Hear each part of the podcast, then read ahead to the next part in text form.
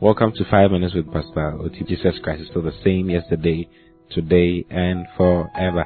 I want to read some few things to you from the scriptures. If you have a Bible with you, I want you to turn to Matthew chapter 7, and I'm reading from verse 24. Well, I believe you had a good sleep, and I believe your day is going to be wonderful too, because you are hearing these words. Hallelujah. Matthew 7 from verse 24. Now Jesus was talking about his words. Then he said, Therefore whosoever heareth these sayings of mine and doeth them, I will liken him unto a wise man which built his house upon a rock.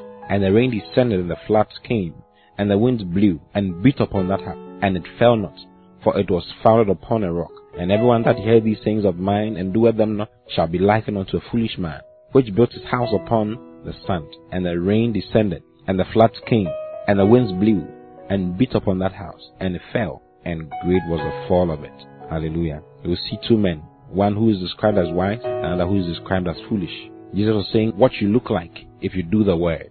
If you do the word, you are like a man who built his house upon a rock, and nothing can destabilize you. No matter what comes, whether it's a flood, wind, whatever it is, you will still be standing because you built your life on the rock, which is the word. Now, in James chapter 1, verse 22, James, the apostle also mentions it, okay? He says that, but be ye doers of the word, and not hearers only. But he says, deceiving your own selves. So if you are a hearer, Jesus described as being foolish, and James says that you are deceiving your own self. Meaning that to be foolish means to deceive your own self, and to deceive your own self means to be foolish. Now, the word deceiving, the Greek word is paralogizomai, and it means to reckon wrong or miscount, okay, to miscalculate to delude, to circumvent. If someone is hearing the word of God and is not doing it, that person is actually deceiving his own self, meaning that he's not calculating, he's not putting to his account what God has said already. So, how do I do the word? You do the word by putting it to your account, by reckoning it to your account. You see, so I'm, I'm talking to you about reckon ye also. The word paralogizomai means to miscount, to misreckon, or miscalculate. Meaning that when you hear the word, you don't think about it long enough. You don't meditate on it long enough. And hence, the word of God does not proceed out of you as it ought to. But the only way you are going to do the word is by thinking on the word, meditating on it, and getting to the place where the word of God says concerning you is agreed. You agree with it. You put it to your account. That's what I'm trying to say. Now, turn to Romans chapter 6. Paul also mentions something similar, which I believe you have to see. Romans chapter 6. Now, the point I want to make is in verse 11, but I want us to read from verse 8. Okay? It says, Now, if we be dead with Christ, we believe that we shall also live with him, knowing that Christ, being raised from the dead, died no more. Death has no more dominion over him. For in that he died, he died unto sin once. Hallelujah. But in that he liveth, he liveth unto God.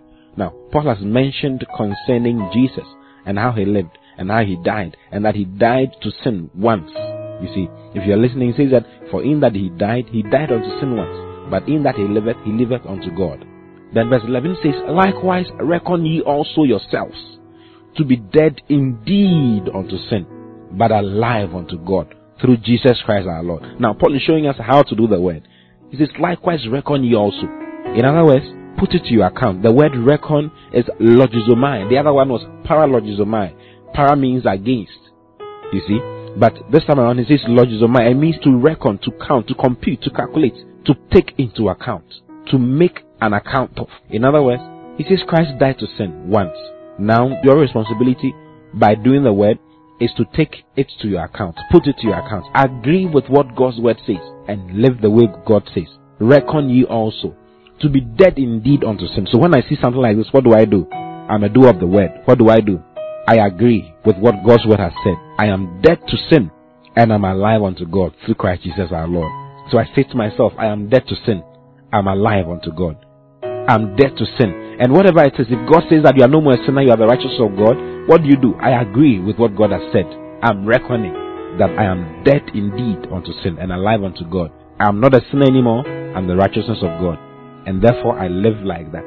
When you agree, the word of God proceeds out of your life without any effort. It just comes because you have really put it to your account and hence you have not deceived your spirit and hence you are going to produce the results that God has designed you to produce.